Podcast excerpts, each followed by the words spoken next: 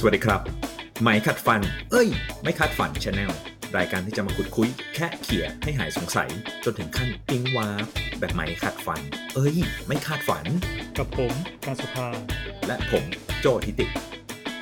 กับตอนจะเป็นอย่างไรหากหุ่นยนต์มีความรู้สึก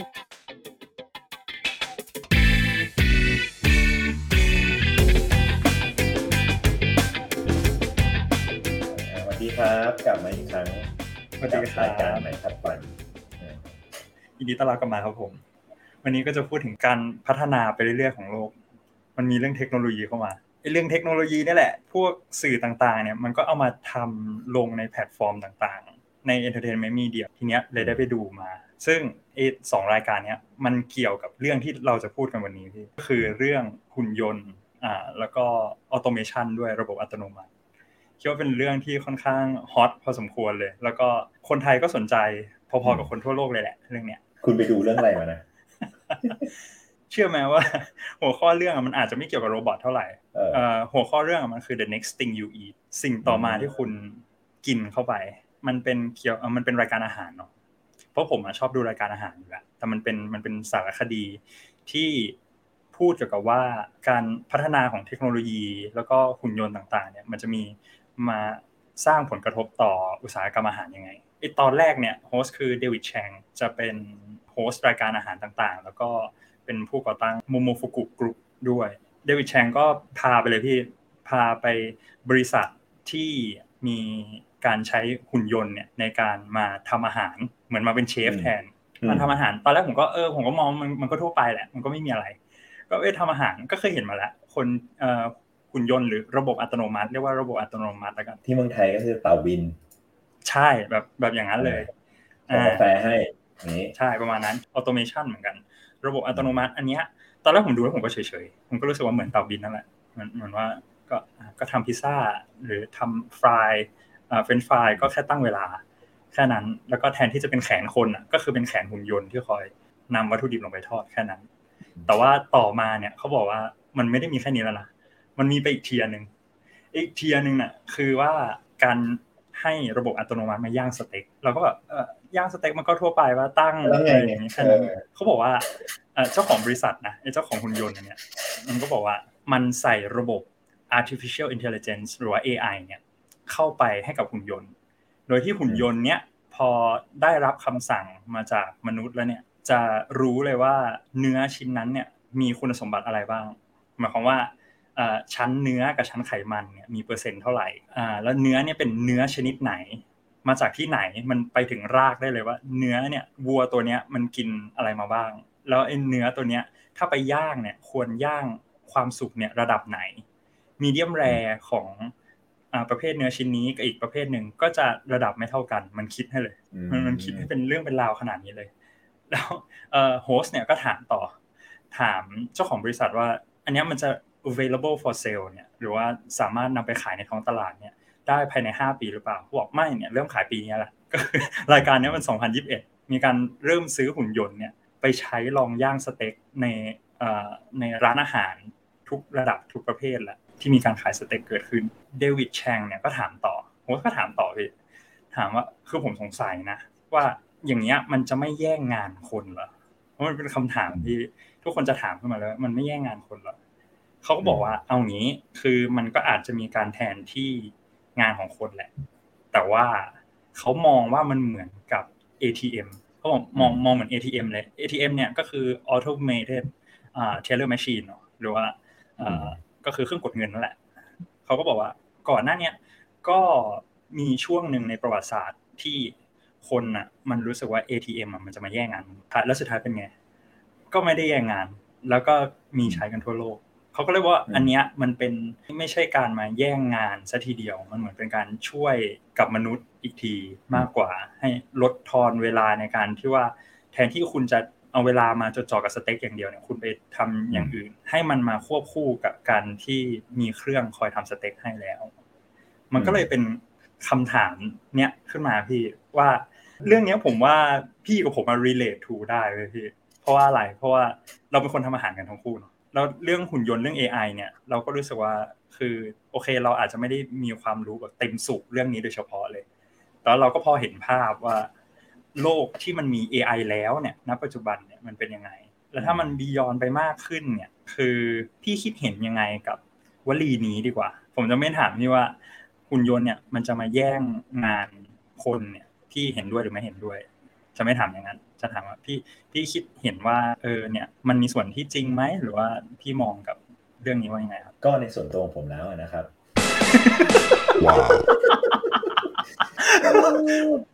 ไม่ตัดด้วยของตรงไม่ตัดเอ้ยตัดเถอะคิดว่าเรามีความน่าสนใจคือสนใจคำหนึ่งก่อน อยากจะเริ่มที่คำว่าแย่งก่อนอืมผมพอน้องพอพอน้องการพูดคำว่าเอ่อทุนยนต์จะไม่แย่งงานคนปุ๊บเราก็เลยกลับกลารเป็นว่าผมสนใจคำว่าแย่งอืม เพราะคำว่าแย่งเนี่ยมันมีบริบทที่น่าสนใจตรงที่มันจำเป็นที่จะต้องมีของอยู่สิ่งหนึ่งที่มันมีอาจจะเป็นคนสองคนหรือว่าสองทีมอะไรก็ว่ากันไป ที่ต้องการสิ่งเดียวกัน เพราะฉะนั้นในมุมหนึ่งถ้าเราบอกว่า เราใช้คำว่าแย่งงาน แสดงว่างานนั้นนะมันมีสองปาร์ตี้ที่ต้องการจะทำเช่นเดียวกันถูกไหมแย่งงานอืมถามว่าผมเห็นด้วยไหมว่าหุ่นยนต์จะมาแย่งงานคน สิ่งที่มันกำลังแย่งกันอะมันไม่ได้เป็นของตายตัว ซึ่งผมหมายความว่างาน เอองานไม่ได้เป็นของตายตัว เออ เพราะงานมันมีการเลื่อนไหล และเปลี่ยนแปลงไปตลอดเวลา ถูกไหมอืมงานมันเกิดขึ้น เพราะว่ามันมีความต้องการที่จะต้องทำอะไรให้สำเร็จบางอย่าง มันอาจจะเป็นเป็น business function มันอาจจะเป็นปัญหาการแก้ปัญหาอะไรบางอย่าง ที่มันจำเป็นจะต้องอะในมุมหนึ่งเอาคนเข้าไปทำงาน มันก็เลยเกิดเป็นงานขึ้นมา ผมมองว่า ในยุคถัดไปในอนาคตเนี่ยงานมันเป็นของที่มันจะเลื่อนไหลและเปลี่ยนแปลงอย่างรวดเร็วมากจริง ๆ มากซะจนกระทั่งเราอาจจะไม่ต้องสนใจคำว่าแย่งมากนะเพราะในมุมหนึ่งมันจะเป็นไปโดยธรรมชาติเอง คือมันจะมีแบบช็อปบางอันเหมือนกันอย่างเช่นโรงงานบางโรงงานอาจจะวันดีคืนดีใช้เวลาหนึ่งเดือน ในการโละคนงานออกทั้งโรงงานเพื่อเปลี่ยนเป็น robot arm แล้วก็ผลิตของได้เหมือนเดิม มันมีช็อคช็อปแบบนั้นอยู่แล้วล่ะ คือในในโลกเรามันก็มีสิ่งเหล่านี้เกิดขึ้น แต่มันก็จะมีของบางอย่างที่มันค่อยๆ คืบคลานและเกิดขึ้นมาเรื่อยๆ จนมันหายไป อย่างในมุมหนึ่งอะผมก็ได้มองว่าเมื่อกี้ผมพูดว่างานมันเป็นของที่ flexible ถูกไหมเพราะฉะนั้นการที่เราจะเอาโรบอทเข้ามาทำสิ่งที่เรียกว่างานเนี่ยมันมักจะเป็นของที่โรบอทจะต้องทำได้ดีก่อนของที่มันทำบ่อยๆ ของที่ต้องใช้การประมวลผลเยอะๆ คือไอ้เมื่อตะเกียน่าสนใจดีคือแบบพอเห็นเนื้อเสร็จไม่รู้เห็นด้วยภาพหรือเห็นด้วยการเจาะ DNA อะไรก็แล้วแต่ เห็นปุ๊บ โอ้โห มันมีแบบฐานข้อมูลเป็นแบบไม่รู้ว่าที่เก็บมาทั้งหมดอะกี่ปีก็ไม่รู้ แล้วมันวิเคราะห์ออกมาได้ ซึ่งไม่มีมนุษย์คนไหนที่จะวิเคราะห์ได้ดีเท่ามันแล้ว แล้วก็เป็นงานที่อาจจะจริง ๆ แล้วย่างไปย่างมาอาจจะเสี่ยงต่อเป็นโรคมะเร็งก็ได้ ใครจะไปรู้ถูกไหมคุณจะไปย่างเนื้อกันสิบปีเนี่ยคุณคงมีปัญหาอะไรบางอย่างละทั้งน้ำมันทั้งกลิ่นไหม้อะไรบางอย่าง เพราะฉะนั้นอะเอาเป็นว่าถ้ามองในอีกมุมหนึ่งงานงานนี้มันอาจจะเป็นงานที่ ถ้าเรามองว่ามันเป็นแบบคล้ายๆกับมีเข็ม เข็มซ้ายเป็นฮิวแมนเข็มขวาเป็นโรบอทเนี่ยอืมในยุคนี้มันอาจจะเริ่มเอียงไปเป็นโรบอทแต่เพียงแต่ว่าประเด็นมันเป็นเรื่องที่จริงๆ ผมก็รู้สึกว่ามันใหม่ เพราะว่าผมนึกไม่ถึงว่ามันจะต้องย่างเนื้อด้วย robot ขนาดนั้น แต่ในอนาคตผมเชื่อว่ามันอาจจะเอนเอียงไปในมุมของ robot มากขึ้น แต่มันไม่ได้แย่งนะ เพราะอืมคนรุ่นใหม่ คนที่เกิดขึ้นมาคนที่เข้ามา fill in ในตลาดงานเนี่ยมันก็อาจจะไม่ได้เป็น aspire ที่จะเป็นมนุษย์ย่างเนื้ออีกต่อไปแล้ว คือเขาอาจจะเติบโตมาเป็นแล้วมันมี option อื่น ทุกปีมันมี option ใหม่ เพราะฉะนั้นเนี่ยเรามีโอกาสที่จะไปเลือก option อื่นๆ ซึ่ง option ที่เหมาะกับมนุษย์ มันก็คงจะมาต้องไม่เป็นอะไรที่มันทำซ้ำๆแล้วล่ะอืมถูกไหมทำซ้ำๆอันตรายมากๆ ใช้แรงเยอะๆเออใช้แรงเยอะๆหรือต้องประมวลผลเยอะๆ เออนึกภาพว่าถ้าคุณมี robot ที่มาช่วยประมวลผลไฟแนนซ์ตลอด 20 ปีของบริษัทคุณกับมีคนหนึ่งคนที่ประมวลผลเก่งมาก เราก็อาจจะเลือก robot ไหมคือ เพราะว่าอืมเราเชื่อว่ามันจะอยู่กับเราไปอีกนาน คือมันประมวลเร็วด้วยมันดูข้อมูลย้อนกลับด้วย แล้วมันก็ยังอยู่กับเราไปอีกนาน คือมันไม่ได้ไป rely on human แล้ว เพราะฉะนั้น human คนนั้นไปทำอย่างอื่นไปวาดรูปไปอะไรก็ว่ากันไป กลับมาตอบคำถามก็คือ ผมคิดว่าคำว่าแย่ง อาจจะเป็นคำที่ผมรู้สึกว่าไม่มีอยู่ก็ได้ เออแล้วมันก็จะค่อยๆ เปลี่ยนแปลงไปในรูปแบบของเป็น จะเรียกว่ามันเป็นแบบเป็นธรรมชาติ หรือเป็นฟรีมาร์เก็ตหรืออะไรก็แล้วแต่ที่มันก็คงเป็นอย่างนั้นเองเป็นเรื่องของการลดต้นทุนในการเพิ่มประสิทธิภาพ เราอาจจะต้องมาดูว่าแล้วพอประสิทธิภาพมันเพิ่มขึ้นน่ะ แล้วยังไงต่อมากกว่า คืออืมเมื่อคุณย่างเนื้อได้ดีขึ้นน่ะคุณเซฟเวลาได้มากขึ้นน่ะคุณทำอะไรกับมันล่ะถูกไหมอืมเจ้าของร้านจะเอาไงต่อ เอออืมอย่างเช่นเขาบอกเขามีเวลาเหลือ เขาบอกเขาย่างเนื้อได้ดีมากเขาจะบอกว่า โอเคกำไรเพิ่มขึ้นเอ้ยงั้นเดี๋ยวย่างเนื้อให้คนที่ไม่มีอาหารทานเขาจะบอกว่าย่างเนื้อให้คนที่ป่วยเพราะว่าย่างแบบนี้จะช่วยให้สุขภาพเขาดีขึ้น คือมันมีเวลาที่ให้เราไปคิดเรื่องอื่นๆที่เราจะจะเอา value หรือเอา productivity นั้นกลับมาสู่สังคมในรูปแบบไหน แต่ถ้าเกิดบอกว่าไม่มีเหมือนเดิม มันก็คงเป็นสังคมที่ไม่รู้จะใช้คำว่าอะไร คือเน้น productivity โดยที่ไม่ได้ไม่ได้เน้นเรื่องมนุษยชาติสักเท่าไหร่ คือมันมีข้อมูลมา support เรื่องนี้นะ เรื่องที่พี่พูดนะ คือ เพราะว่าเอ๊ะเรื่องเนี้ย ผมกลับมองต่อยอดไปอย่างนี้พี่พอพี่บอกว่าเออย่างเนื้อเสร็จแล้วอะคนมันจะได้ไปเอาเวลาไปคิดอย่างอื่นต่อ มันเหมือนกับการว่าหุ่นยนต์อะ มันอาจจะเป็นส่วนหนึ่งที่ทำให้คนเราอะ ต้องมีการ upskill ตลอดเวลาอืมหมายถึงว่าคนที่เกิดมาพร้อมกับยุคเริ่มต้นของ robot นะ แต่ถ้าในยุคที่มันมี robot แล้วอะ ก็แปลว่าคนที่เกิดหรือโตมา ก็ต้องรู้แล้วว่าจะมีทางหนีที่ไล่ยังไง เหมือนกับเอข้อมูลตอน 2020 มันมี World Economic Forum ที่พูดเรื่องหุ่นยนต์เขาเขาบอกมาก่อนเลยพี่ว่า มันจะมีการมาแทนที่ตำแหน่งงานโดยหุ่นยนต์ประมาณ 85 ล้านตำแหน่งทั่วโลก แต่เทคโนโลยีในปัจจุบันและอนาคตเนี่ยจะทำให้เกิดการสร้างตำแหน่งงานใหม่ 97 ล้านตำแหน่งงานที่จะพร้อมมารองรับในยุคที่มีการก้าวกระโดดของหุ่นยนต์ automation และ AI ตรงเนี้ยด้วย อันเนี้ยคือเขาก็ project ไว้ในระยะเวลา 5 ปี ก็มันก็จะไปตอบเหมือนอันเดิมว่าโอเคพอหลังจากที่ up skill แล้วเนี่ยนอกจาก up skill อะ education คุณต้องปรับเปลี่ยนด้วยคุณต้องปรับเปลี่ยนให้มันมาสอดคล้องกับโลกที่มันพัฒนาไปอย่างรวดเร็วมากขึ้น ผมก็เลยมองว่าเออเนี่ยมันก็ถ้าถ้าพูดถึงเรื่องหุ่นยนต์มันก็อาจจะเป็นงานที่มันเป็น practical ซะส่วนใหญ่นะ มันก็จะมีมีมาอีกเรื่องหนึ่งเลยพี่ นอกจากเรื่องไอ้อันที่มันเป็น practical แล้วอะอีกรายการหนึ่งใน Netflix จะไม่ได้พูดถึงในเชิง practical อย่างเดียวละอันเนี้ยชื่อรายการว่า The Future of เพิ่งเพิ่งมีเข้ามาเลยครับ ของปี 2022 ตอนนี้ก็ episode ก็ยัง run อยู่ด้วย คือตอนแรกของ The Future of เนี่ยเอ่อเป็น documentary เหมือนกัน เขาจะพูดเรื่องสุนัขเนี่ยหมาเลย ว่าถ้าในอนาคตเราสามารถคุยกับหมาได้ ถ้าถ้าในอนาคตเราสามารถคุยกับหมาได้นะเรารู้ว่า หมารู้สึกยังไง แล้วก็สามารถคอมมิ n นิเคตกับหมา โดยอาจจะผ่านระบบกลิ่น หรือระบบท่าทางโดยการที่ให้ AI มาตรวจจับ แล้วหมาเนี่ยก็สามารถมีโลกของตัวเอง ในการไป interact อาจจะมี Internet for Dogs ที่อาจจะแบบมีมาอ่ากัดผ้าชักเย่อกันข้ามโลกอะไรอย่างนั้นเลยนะ อันเนี้ยก็เลยไปต่อว่า เอ๊ะ แล้วถ้าหุ่นยนต์และ AI ในอนาคตอะมันมาเอฟเฟก เรื่องความรู้สึกและมันจะมีความรู้สึกอะแทนที่จะเป็น practical skill อย่างเดียวละมันจะเอ่อสร้างผลดีหรือผลเสียมากกว่ากับยุคนี่ผปัจมจุบัให้นคุณการตอบก่อนนะสำหรับผมอะมันถ้ามาตอบในความที่หุ่นยนต์อะจะสามารถมีความรู้สึก ผมว่าคือมันก็มีทั้งข้อดีและข้อเสียแล้วกัน มันก็มีข้อดีในตรงที่ว่าโลกเราอะมันมีการพัฒนาตลอดเวลาเนาะแล้วก็หุ่นยนต์อะที่รับรู้ได้ถึงความรู้สึกแล้วมีความรู้สึกนึกคิดว่า เออสิ่งไหนควรทำหรือว่าไม่ควรทำหรือว่าควรรับออเดอร์ยังไง ไม่ไม่ให้หุ่นยนต์เนี่ยไปทำร้ายมนุษย์หรือหุ่นยนต์ตัวอื่นอะไรเงี้ยคือในในโลกอนาคตอะผมว่ามันมันอาจจะไม่ใช่แนวแบบที่เราเข้าไปควบคุมหุ่นยนต์แล้วไง มันจะไม่ใช่แบบผมผมอิงจากหนังจะเป็นส่วนใหญ่นะคือมันมันจะไม่เหมือน Real Steel หรือว่ามันจะไม่เหมือน Pacific Rim ที่เราเราเอาตัวไปอยู่ในหุ่นยนต์ไม่เหมือนซอยหุ่นรบไดโนเสาร์อะไรพวกนั้น หรือกันดั้มมันจะไม่ใช่อย่างนั้นซะทีเดียวละมันจะเป็นการนึกคิดแบบ iRobot แบบอะไรอย่างนี้มากกว่า คือหุ่นยนต์เนี่ยสามารถดูดฝุ่นเอาเออเหมือนเหมือนหุ่นยนต์ดื้อดื้อหมุนหมุนเออ หุ่นยนต์เครื่องดูดฝุ่นอันนั้นอาจอาจจะยังไม่ได้ไปถึงเรื่องความรู้สึกไงพี่มันมันอาจจะเป็นแค่แบบเออระบบอัตโนมัติมากกว่า ถ้ามีความรู้สึกผมว่าก็เครียดเหมือนกันนะนึกภาพแบบกลับมาเฮ้ยเฮ้ยทำไมบ้านสกปรกจังวะไอ้ robot แม่งบอก วันนี้แม่งนี่ mood ว่ะมันก็เป็นไปได้ อันนั้นอันนั้นก็ถือว่าเป็นข้อ negative แล้วกันข้อ threat ของมัน ผมว่าถ้าถ้าให้ผมต่อว่ามันมันดีหรือมันแย่ขนาดไหนอะผมมองว่ามันทำให้ดีได้แล้วกัน แล้วก็เอ่อคือยังไงโลกเราสักวันหนึ่งมันจะไปถึงจุดนั้นพี่อาจจะไม่ได้มาใน physical formตั้งแต่ตอนต้นคือไม่ไม่ได้มาทรงแบบ I, Robot แบบ ASIMO อะไรเงี้ยมามายืนมาเดินอะไรขนาดนั้น แต่ระบบ AI ในอนาคตอะปัจจุบันมันก็มีแล้วเนาะ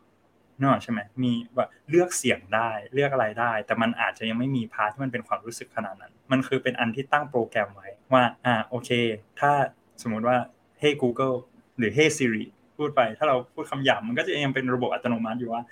คุณพูดอย่างนั้นมาฉันรู้สึกไม่ดีนะ อะไรอย่างเงี้ย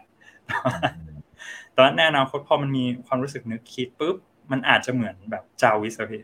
จาวิสอีกหน่อยอาจจะเป็นวิชาผมมองว่ามันเป็นอันที่เลี่ยงไม่ได้ แล้วก็มันทำให้ดีได้แล้วคุณคิดเหมือนผมไหมครับ ถ้าตอบฟันธงก็จะฟังดูแบบไอ้นี่แม่งคิดน้อยหรืออะไรเงี้ยเออใช่ใช่แต่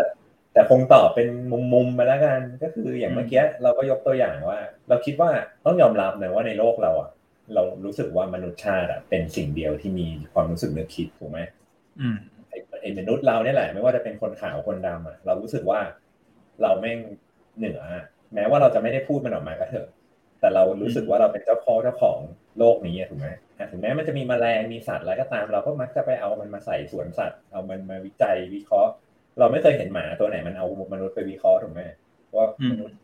ชอบให้อาหารอะไรหมาอะไรเงี้ยคือเพราะนั้นเนี่ยมันก็ถือว่าเป็นสิ่งมีชีวิตหนึ่งที่ถูกสร้างให้เชื่อแบบนี้มาโดยตลอด เออ ด้วยการกระทำของเรา ทีเนี้ยเราก็ต้องยอมรับว่าไอ้ robot หรืออะไรก็ตามเนี่ยมันก็เป็นสิ่งที่เป็นสิ่งที่เราสร้างขึ้นนะเราก็มี expectation เราไม่คาดหวังกับทุกเรื่องเลยมนุษย์อย่างเราเนี่ยเพราะฉะนั้นกับ robot เราก็คาดหวัง เราคาดหวังว่าไอ้ robot เนี่ยมันจะดูดฝุ่นมันก็ต้องดูดฝุ่นถูกไหม เออเพราะฉะนั้นถ้าถ้าเราบอกว่า robot เนี่ยเมื่อกี้กลับบ้านมา robot ไม่ดูดฝุ่นเพราะ robot เครียดอยู่เนี่ยเอออืมเราจะรับมันได้แค่ไหน เพราะมันจะมี mood ว่านี่กูต้องดีลกับมันอย่างนี้อีกแล้วเหรอคือใช่ว่าคือดีลกับมนุษย์มาทั้งวันแล้วอะกลับบ้านมาเจอเครื่องดูดฝุ่นแม่งเครื่องดูดฝุ่นแม่งไม่ joy ว่ะวันนี้ ขอไม่ดูดหนึ่งวัน คุณจะต้องดีลกับสิ่งเหล่านี้ต่ออีกไหมเออเพราะฉะนั้นมันก็มันอาจจะพลิกนิดนึงเพราะว่า เรื่องราวของมนุษย์กับ machine ในคอมพิวเตอร์อะไม่เหมือนสิ่งมีชีวิตอื่นนะ เออเราไม่ได้ไปสร้างหมาขึ้นมานะ คือเรามีความผูกพันกับหมา เพราะเรารู้สึกว่ามันเป็นเพื่อนหรือมันก็แล้วแต่เพราะเราไม่ได้สร้างมันขึ้นมา แต่ robot เนี่ยเราสร้างมันขึ้นมา material อะไรต่างๆ โรงงานชิปคอมโปรแกรมแม่งก็คือมนุษย์นั่นแหละทำอืมฟิสิก a l ีมันเป็นมากๆในขณะที่จิตวิญญาณเนี่ยก็ไม่รู้ว่ามีหรือเปล่า คืออันเนี้ย discuss กันได้ยาวเลยว่า ถ้ามีความรู้สึกนึกคิดมันคือมีจิตวิญญาณหรือเปล่า แล้วถ้ามีจิตวิญญาณแล้ว นั่นหมายความว่าเราสามารถสร้างมนุษย์อีกคนอะไรได้ไหมคือถึงแม้ถ้าเราสามารถสร้าง robot ที่มีความรู้สึกนึกคิดและมีจิตวิญญาณนั่นหมายความว่าคุณก็สร้างมนุษย์อีกคนได้หรือเปล่านะเพียงแต่คุณอาจจะไม่ได้สร้างกายในงานนี้ขึ้นมาเออซึ่งมันได้จริงหรอวะคือคือ คือนักวิทยาศาสตร์ที่ล้ำๆก็คงบอกว่าสักวันหนึ่งเราจะทำให้ได้เนี่ยแต่ว่าก็ยังเนี่ยผมผมคิดว่ามันเป็นเรื่องมนุษย์มนุษย์มากๆเลย เพราะฉะนั้นถ้าถึงจุดนั้นมากกว่าว่า ถ้าเรามองว่ามันเป็นขึ้นได้จริงเนี่ย หุ่นยนต์มีความรู้สึกนึกคิดเนี่ย คนเราจะรับมันได้แค่ไหนกับมันมีเรื่องใหญ่ ๆ อยู่อีกเรื่องหนึ่งก็คือว่าผมมองว่าเราอะไม่ได้มีที่ทางไม่มีที่ว่างให้กับ robot เลยด้วยซ้ำในมุมของสิ่งมีชีวิตอีกหนึ่งตนนะเพราะมันต้องมีอะไรอีกมันต้องมีเรื่องกฎหมาย มันต้องมีเรื่องการอะไรต่างๆ ถ้าเรามอง robot เป็นมนุษย์เลยนะมนุษย์อีกคนหนึ่งอะเพราะฉะนั้นการเกิดขึ้นมาของเขาเนี่ยโหต้องมีสวัสดิการรัฐนะอืมต้องมีกฎหมายคุ้มครองเขานะการ abuse โรบอทที่เกิดขึ้นทั่วโลกเนี้ย เรียกว่า abuse นะ ถูกไหมการให้เขาย่างเนื้อ 24 ชั่วโมงเนี่ยตอนเนี้ยมันคือความเท่คือมันเหมือนตอนแบบเราเอาทาสมา เราแบบอืมเออ import ทาสมาโอ้โหมีทาสแม่งโคตรเท่เลย แบบ คุณได้อืมทำงาน productive เห็นไหมเหมือนกันเลยนะ productive นะอืมคนรวยก็จะได้รวยไง คนที่ไม่อืมมีการศึกษาก็ทำงานแบบนี้ไปอืมเนี่ย robot ก็เนี่ย import เขาเข้ามา กูก็เสียบปลั๊กแล้วไงอืมก็ทำงานไปดี 24 ชั่วโมง ก็เดี๋ยวก็ซ่อม เดี๋ยวพังก็ซ่อมเพื่อให้ไปสู่ maximum profit หรืออะไรก็แล้วแต่ แต่ในวันนั้นนะ robot มันเริ่มมีหัวใจแล้วอะแล้วใครจะเป็นนักกฎหมายที่จะมาคุ้มครองเขาอะไรเงี้ย คือ โอ้โห สนุกเลย คือแบบว่า abuse กันมันเลยอะนึกว่าแบบ abuse กันมาจนเป็นนิสัยอะเอเอออไอ้ไอ้เรื่องกฎหมายเนี่ยพี่ ผม ผมอยากเสริมพี่นิดนึง เสริมให้ให้เป็นวิทยาทานให้กับคนผู้ฟังของเราแล้วกันเนาะ คือให้ผมอ่า ที่จริงเอเรื่อง ไอ้เรื่องกฎหมายอะมันมีคิดมาก่อนหน้านี้แหละเหมือนกันกฎหมายสำหรับหุ่นยนต์เนี่ย คือคนคิดเนี่ยชื่อว่า Isaac Asimov เคยได้ยินไหม Isaac Asimov คือเป็นนักเขียนแล้วก็เป็นอาจารย์ด้านไบโอเคมีที่ Boston University แล้วก็เป็นคนเขียนเรื่อง iRobot ด้วย คือมันมันก็เป็นคำถามที่เขาตั้งขึ้นนะ ว่ามันถึงยุคที่เราควรตั้งกฎหมายให้หุ่นยนต์แล้วหรือยังถ้าหุ่นยนต์มันมีความรู้สึกนึกคิดเหมือนที่พี่บอกเมื่อกี้เนี่ยเลย เขาตั้งกฎหมายไว้แค่สามข้อสามข้อหลักเลย เกี่ยวกับหุ่นยนต์เนี่ยคือผมจะแปลมาให้เลยล้วกัน กฎข้อแรกเนี่ยคือว่าหุ่นยนต์ต้องไม่ทำลายมนุษย์ หรือปล่อยให้มนุษย์มาทำอันตรายต่อตัวเอง ข้อ 2 หุ่นยนต์ต้องเชื่อฟังคำสั่งของมนุษย์ เว้นแต่คำสั่งดังกล่าวอะจะขัดแย้งกับกฎข้อที่ 1 แล้วก็อ่าข้อสุดท้ายเนี่ยหุ่นยนต์ต้องปกป้องการดำรงอยู่ของตัวเองอ่าตราบเท่าที่การปกป้องดังกล่าว ไม่ขัดแย้งกับกฎข้อที่หนึ่งหรือสองก็คือเป็นกฎที่วางไว้เบื้องต้นแล้วกัน ซึ่งกฎหมายทั้งสามข้อเนี่ยมันก็ยัง ลิงก์กับมนุษย์อยู่ดี แล้วก็อาจจะมองในโพสิชันว่า ถึงแม้ว่าหุ่นยนต์จะมีความรู้สึกนึกคิด แต่ว่าก็ยังอยู่ภายใต้การควบคุมของมนุษย์อยู่ดี ก็ก็เป็นอีกพอยที่เออคนมันก็เริ่มคิดมาได้สักพักใหญ่ๆแล้วแหละว่าเรื่องกฎหมายนี่ก็เป็นเรื่องสำคัญในด้านความรู้สึกฟังดูมนุษย์ก็ยังเป็นเจ้ามันอยู่ไงเห็นไหมใช่เออต้องเชื่อฟังคำสั่งอะไรเงี้ยคือคุณก็ไม่ปล่อยวาง ไปสร้างมันขึ้นมาแล้วคุณก็แบบไม่ปล่อยวางไง คุณไม่ปล่อยเขาคุณก็จะต้องแบบคุณอย่าใหญ่โตเกินชั้นนะฉันดึงปลั๊กได้นะฉันอะไรอย่างเงี้ย ก็เลยกลับมาเนว่ามันมันก็ไม่น่าจะไม่น่าจะพัฒนาให้ถึงขั้นสุด คือมันมีคนที่พยายามจะยั้งมันไว้ได้อยู่แล้วล่ะ มันคงไปสุดได้ระดับหนึ่งแต่ว่ามันต้องเป็นไปเพื่อประโยชน์ของมนุษย์อะเราเป็นมนุษย์อะมนุษย์มันเป็นแบบเนี้ยเออ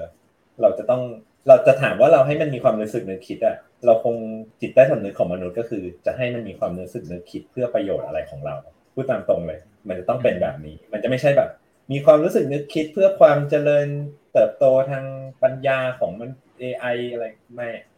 สุดท้ายมันจะมาจบตรงที่มันทำอะไรให้เราถูกไหมก็อันนี้ก็แบบมันโหดร้ายเนาะแต่ว่ามันมันก็มันเป็น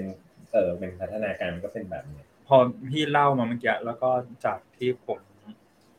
ให้ความคิดเห็นเรื่องนี้ไปแล้วด้วย มันมีคำถามบนมาขึ้นมาในหัวผมสองอย่างนะพี่คือข้อแรกอะ คือนอกจากกฎหมายเรื่องสำหรับหุ่นยนต์แล้ว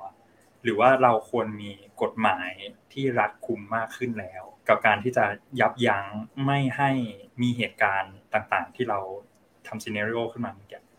หมายความว่ามันควรมีกฎหมายที่ควบคุมแล้วไหมว่า AI ไม่ควรที่จะมีความรู้สึกนะหรือมีมายับยั้งกฎหมายตั้งไว้เลยว่า บริษัทหรือว่าผู้พัฒนาในเกี่ยวกับ robotic หรือ automation ควรไปสุดได้แค่ไหนนะไปสุดได้แค่นี้พอนะหรืออีกอย่างหนึ่งคืออีกคำถามหนึ่งนะที่ที่คิดมาได้เมื่อกี้เลยคือ หรือว่าเราควรตั้งคำถามกับ existence ของเราในโลกข้างหน้าที่จะมีหุ่นยนต์ ตั้งคำถามกับเราว่าเออเนี่ยความคิดที่เรา เหนือทุกอย่างเราควรจะมี mindset อย่างนี้ต่อไปเรื่อยๆไหมหรือว่าเราควรควบคุม mindset มันก็เป็นอีกไอเดียที่ตามมาแล้วกันคือผมไม่รู้ว่าจะใช้ opinion ผมในการตอบมันก็ได้ฟังดูเงาอะไรเอออย่าไปคิดอะไรมากเลยนะผมพูดอะไรไปในรายการเนี่ยเออก็ไม่ได้ไปเป็นนักวิชาการอะไรด้านนี้ เออก็แต่ผมผมสนใจอันหนึ่งก็คือว่าผมถามการก่อนว่า สมมุติเราบอกว่า หุ่นยนต์ที่มีความรู้สึกนึกคิดอะในภาพในหัวการน่าจะเป็นหุ่นยนต์ในรูปแบบที่ดูเหมือนมนุษย์ถูกไหมคือในหัวผมเป็นอย่างนั้นพี่เป็นอย่างนั้นเลยเป็นว่า เออเป็นคนอะเป็นแบบ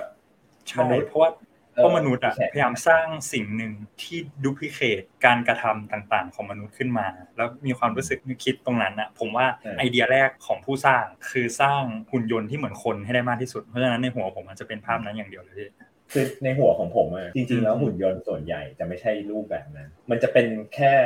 ฟังก์ชันอะไรบางอย่าง จริง ๆ หุ่นยนต์ที่ไปยิงให้เว็บคุณล่มเนี่ยก็เป็นหุ่นยนต์นะเข้าใจไหมคือคือเขียนอะไรบางอย่างที่ไอ้ robot arm มีแค่แขนเนี่ยมันอาจจะดูเหมือนแขนน่ะคุณก็เลยมีความรู้สึกผูกพันหรือเปล่า จริงๆแล้วมันคือแค่เกียร์และสายไฟที่มันจำเป็นจะต้องมีรูปลักษณ์นั้นเพื่อจะไปหยิบอะไรบางอย่างเออหรือว่าเออทำไมคุณไม่รู้สึกความรู้สึกนึกคิดเนี่ย self-driving car เนี่ย ของเทสลาขับรถได้ทำไมไม่มีภาพนั้นขึ้นมา ส่วนใหญ่ภาพแรก ๆ ที่เรามองว่ามีความรู้สึกนึกคิดเราจะนึกถึงหุ่นยนต์ที่คล้ายมนุษย์แบบหุ่นคนเหล็กอะไรเงี้ยเพราะนั้นผมคิดว่าเราก็คงจะต้องนี่เราก็ต้องมองดูด้วยว่าคำว่าหุ่นยนต์เนี่ยจะเป็นการเหมารวมเกินไป มันอาจจะต้องมีหุ่นยนต์ที่คล้ายๆกับเป็นสาย sophisticated สายแบบสายอยากเป็นมนุษย์อะกับหุ่นยนต์ที่เป็นแค่ฟังก์ชันบางอย่าง เป็นรถเป็นแขน เป็นกล้องอย่างเงี้ย มันก็เป็นหุ่นยนต์หมด เออ แล้วเราจะต้องมาเรียกร้องความรู้สึกของกล้องไหมอย่างเงี้ย คือกล้องก็เป็นหุ่นยนต์นะ ถ้าพูดถึงความการทำงานของมันจริงๆ เออ แต่เราอาจจะมองว่าเออกล้องตัวนั้นไม่ต้องมี AI นะ เฮ้ย เดี๋ยวเดี๋ยวเดี๋ยวมันมันไปกันกันเกินไปนิดนึง มันอาจจะแบบมันน่าจะเกิดขึ้นไหม คือมันควรจะต้องป้องกันไม่ให้มันเกิดขึ้น แต่ถ้าเรามองว่าเฮ้ยมันมีอยู่แบบหนึ่งคือเป็นหุ่นยนต์ที่ดูคล้ายมนุษย์และ สืบพันธุ์ได้ และมีความรู้สึกนึกคิด เราก็ต้องกลับมาถามว่าเราจะผลิตหุ่นยนต์แบบนั้นไปทำไม คือจะผลิตมันมาทำไม ต้องกลับมาถามตัวเราก่อนนะ คือในในหนังนะมันมีไง แต่ถ้าเราลองมองดูแบบหุ่นยนต์ที่เราเห็นที่มันทำงานจริงๆอะมันไม่ได้แบบนั้น มันคือมันมันวิ่งเร็วมันมันยิงแม่น มันอะไร มันจะเป็นหุ่นยนต์ประเภทนี้มากกว่าจรวดจรวดเออ แต่พอเป็นหุ่นยนต์แบบนั้น เราจะเห็นว่ามันเป็นโครงการที่ยังไม่สำเร็จสักที ใช่ใช่เออ คือไม่รู้มันเกิดขึ้นมาทำไม เพราะว่ามันเดินแค่เดินก็เดินได้ไม่ดีเท่าคนแล้วอะคืออืมเดินก็ไม่สวย เออหน้าตาก็ไม่ดีผิวก็ไม่ดี เออออดออดเสียงดังออดแอดออดแอร์ตาก็ไม่ดีเท่าคนถูกไหมคือมองอะไรมันต้องแบบคอหมดคือเสียงก็ฟังไม่น่าฟัง คือโหกว่าถ้าจะแอดจัดให้เหมือนคนเนี่ย มันมันงานหนักมากเลยนะแล้วใส่ความรู้สึกนึกคิดเข้าไปอีก ผมก็เลยมองว่าอันนั้นน่ะเป็นอาจจะเป็นอนาคตอันไกล แต่อนาคตอันใกล้ผมมองว่าเป็นเครื่องมือสำหรับมนุษย์ที่ใช้งานมากกว่าทีนี้ถ้ามองว่าเครื่องมือของมนุษย์ที่มนุษย์ใช้งานเนี่ยจำเป็นต้องมีความรู้สึกนึกคิดไหม ผมก็จะบอกว่ามันอยากให้เป็นอย่างนั้นไหมล่ะอืมมนุษย์เราเนี่ยเอออืมผมคนหนึ่งอะผมก็ไม่ได้อยากให้มันเป็นแบบนั้น อย่างเงี้ยเรานั่งคุยกันอยู่ StreamYard เฮ้ย StreamYard บอกอีกห้านาทีง่วงแล้วอะเอายังไงวะเนี่ยแล้วเดี๋ยวจอผมบอกว่าเดี๋ยวพรุ่งนี้ไม่มาทำงานเนี่ยจอเนี่ยอืมที่เปิดอืมเอาวะเออ เอาให้มันได้อย่างเงี้ย แล้วเราก็ต้องมานั่งกินเหล้าบ่นกันว่าเฮ้ยเหี้ยหุ่นที่บ้านกูไม่ไม่โอเคเลยว่ะเข้าใจไหมอืมอารมณ์ประมาณเนี้ยเออไม่รู้คือผมรู้สึกอย่างนี้นะ อะไรที่มันเป็น job function ก็ทำไปแต่พอพูดถึงว่ามนุษย์หุ่นยนต์มีความรู้สึกนึกคิดก็กลับกลายเป็นว่าเอ้เราจำเป็นต้องสร้างขึ้นมาไหมแต่ในมุมของ AI เฉยๆอะผมคิดว่าเป็นไปได้นะคือคือไอ้พวกที่มันไม่มี physical อะไม่มี physical เนี่ยเป็นไปได้เร็วกว่าผมว่า เพราะมันไม่ต้องสู้กับแรงโน้มถ่วงไม่ต้องสู้กับพลังงาน มันไม่ต้องสู้กับ friction อะไรในการสร้างของอะแต่เราพูดแค่สมองอย่างเดียว พูดแค่สมองอย่างเดียวอะอาจจะมี way ที่เกิดขึ้นได้เร็วกว่าเอออย่างเช่นเอาสมองพิเศษอะไรที่ไปฝังใน physical ของมนุษย์อีกทีหนึ่งเราสร้างให้เกิดเป็น superhuman อันนี้ใกล้เคียงกว่า อันนี้ใกล้เคียงกว่าเออคนที่รู้สึกว่าไม่รู้อาจจะมีมีความบกพร่องทางด้านของสมอง พอใส่ชิปตัวนี้เข้าไป โอ้โห เป็นอีกแบบหนึ่งไปเลย อันเนี้ยคิดว่าอนาคตอันใกล้เออ เพราะมันก้าวข้ามเรื่องอื่นๆไปหมดเลยนะคือมันไม่ต้องไปสร้างความรู้สึกใหม่ถูกไหมมันไม่ต้องไปสร้างแขนขาใหม่เลือด มันใช้ physical ของมนุษย์แต่ว่ามันใช้สิ่งหนึ่งที่หุ่นยนต์ทำได้ดีกว่ามากๆเลย ก็คือสมอง หรือการประมวลผลอะไรบางอย่าง การจำอะไรบางอย่าง อันเนี้ยผมจะมีสามหัวข้ออันนี้มาเสริมนิดนึงพอดีกดกดดูไปด้วยกด research ไปด้วย มันจะมีสามเรื่องที่ ผมคิดว่าถ้าเราอยากจะไปให้จุดสูงสุดนะจุดสูงสุดของมนุษย์และหุ่นยนต์เนี่ยจริง ๆ คือการทำงานร่วมกันมากกว่า ไม่ใช่การทำงานแยกกัน คือไม่ใช่ไม่ใช่ว่าหุ่นยนต์ไปมีเรื่องของเขาไปมีโลกของเขาหรือมนุษย์ก็เป็นโลกของเรา ผมมองว่าสิ่งที่มันจะทำให้โลกนี้มันไปได้รุ่นหน้าหรือเจริญมากขึ้นเนี่ยมันคือการทำงานด้วยกัน คือการใช้มนุษย์กับหุ่นยนต์มาร่วมกัน อย่างแรกเลยที่หุ่นยนต์ทำได้ดีก็คือ amplifying amplifying ก็คือขยายความสามารถที่เมื่อกี้ยกตัวอย่างไปก็คือการ เพิ่มเติมอำนาจในการประมวลผลในความจำในการคิดอะไรก็ตามที่อย่างเช่น คิดเลขอย่างเงี้ยโอ้โห ทุกคนแม่งคิดเลขเร็วหมดเลยคือเข้าใจไหมไม่ต้องเรียนแล้ว การเกิดมาเจ็ดขวบใส่ชิป หลังจากนี้ชิลคือโลกมัน productive มากเข้าใจไหมโลกมัน productive มากอืมหลังจากนี้มีความสุขกับชีวิตอย่างเงี้ย เอออม แต่มันก็มีข้อเสียถูกไหมอะแต่ไม่เป็นไรเราพูดให้มันแบบสนุกสนานกันไปก่อน อย่างที่สอง interacting บางทีการทำงานร่วมกันของหุ่นยนต์กับคนมันเลยทำให้ มันอาจจะทำให้เราทำงานได้เยอะขึ้น กัน interact ได้มากขึ้นเอออย่างเช่น มันอาจจะไม่ต้องมาฝังอยู่ในตัวคนนะนะคือเรานึกนึกภาพที่มันเกิดขึ้นแล้วอย่างพวก chatbot อย่างเงี้ยคือ มันทำงาน mimic เลียนแบบคนนั่นแหละเออแต่พอเรามี chatbot มันไม่เหนื่อยอืมอาจจะเป็นคุณการนี่ก็ได้คุณการบอกว่าคุณการมี FC เยอะ คุณการก็เลยสร้าง คุณการใหม่อีกตัวหนึ่งเอาไว้ตอบแฟนๆให้แฟนๆไม่รู้สึกเหงามัน interact ได้มากกว่าเราเพราะว่าคุณการ interact ได้แค่หนึ่งต่อหนึ่งถูกปะแต่ถ้าคุณการสามารถ duplicate ตัวเองได้อะคุณจะ interact ได้กับแฟนๆอีกเป็นพันคนเพราะฉะนั้นแฟนๆก็รู้สึก happy กับคุณการมากขึ้นเอออันเนี้ยรู้สึกว่าทำให้คุณการทำแบบมีชีวิตที่ดีขึ้นได้ อันที่สาม embodying embodying ก็คือการเข้าไปเสริม สิ่งที่เราพูดง่ายๆ robot เวลาเราคุยกันเนี้ย robot มันแรงเยอะไง คือเราสามารถทำให้มันมีแรงเยอะได้ แล้วมันไม่แก่ เข้าใจไหมอืมตัวอย่างหนึ่งที่เห็นได้ชัดเลยคือ exoskeleton เคยเคยเห็นไหมอย่างเคยเห็นอะไรนี่เออ ในเกมก็มีเนอะเอามาอืมใส่ที่ขาแล้วจากคนพิการเดินไม่ได้ เฮ้ยยืนเฉยเลย เออยืนเดินเฉยเลย หรือเป็นมนุษย์ที่ทำงานขนส่ง ใส่เข้าไปตรงหลังตรงแขนนิดนึงเสริมกำลังโหยกของหนักเลย เกิดขึ้นแล้วด้วยนะ ใช่ใช่สามเรื่องนี้เออ amplifying interacting embodying เนี่ย มันเป็นสิ่งที่เฮ้ยผมมองว่าโดยตัดเรื่องความรู้สึกนึกคิดออกอะพอทำงานร่วมกันแล้ว มันอาจจะไปในจุดที่ทำให้ทั้งมนุษยชาติและมชีเนี่ยมันมันไปในจุดระดับที่สูงขึ้นได้ไอ้เรื่องเนี้ยมันมันเป็นมันเป็นหัวข้อที่ที่จริงอะเราสามารถมองได้จากหลายมุมมากคือมันมองได้หมดเลยว่า พอมันเป็นเรื่องความรู้สึกแล้ว มันแตกแขนงได้ไปอีกหลายอย่างมากเรื่องหุ่นยนต์เพราะว่าไอ้เรื่องเนี้ยผมก็เห็นด้วยนะว่ามันเป็นอนาคตอันไกลเพราะมันเกิดขึ้นแล้วแต่ว่า อาจจะยังไม่ใช่ commercial use ขนาดนั้นมันอาจจะมีบางอย่างที่ต้องมีการปรับแก้แล้วก็มีการพัฒนามากขึ้น แต่ว่าไอ้อันตรงนี้มันก็เป็นสิ่งที่ดีแหละแล้วก็อีกอย่างหนึ่งคือเราเราก็ได้เสนอไอเดียของเราทั้งสองคนแล้วว่า ถ้าในโลกอนาคตเนี่ยพอมา topic เรื่องหุ่นยนต์เราจะมีไอเดียยังไง เราจะรับมือยังไง แล้วก็เราคาดหวังอะไรบ้างเล็กๆน้อยๆจากเรื่องนี้ ก็เป็น คิดว่าเป็นอีกตอนหนึ่งที่น่าสนใจมากนะอะเพราะเราอาจจะอินเทนส์กันทั้งคู่เนาะเพราะมันเป็นเรื่องที่ข้อมูลค่อนข้างเยอะ แล้วก็เรื่องที่พูดคุยกันอย่างได้อย่างสนุกสนานมากเลยแหละ ที่จริงมันยังมีหัวข้ออีกหลายอย่างมากที่อาจจะต่อยอดจากเรื่องหุ่นยนต์ไปได้ ก็อยากให้ผู้ฟังยังคงติดตามเราอยู่แล้วกันเนาะในช่องทางต่างๆ ซึ่งทุกช่องทางเนี่ยเรายังตอบด้วยระบบคนอยู่ เรายังไม่ได้ใช้ AI ในการตอบ นะครับ ก็จะเป็นผมหรือไม่ก็พี่โจเนี่ยที่จะคอยอ่านคอมเมนต์แล้วก็คอยดู feedback ทั้งใน YouTube อ่า Spotify แล้วก็ใน Apple Podcast ด้วย ก็อย่าลืมติดตามพวกเรา แล้วก็สำหรับวันนี้ขอจบ EP นี้เพียงเท่านี้นะครับ สวัสดีครับ สวัสดีครับ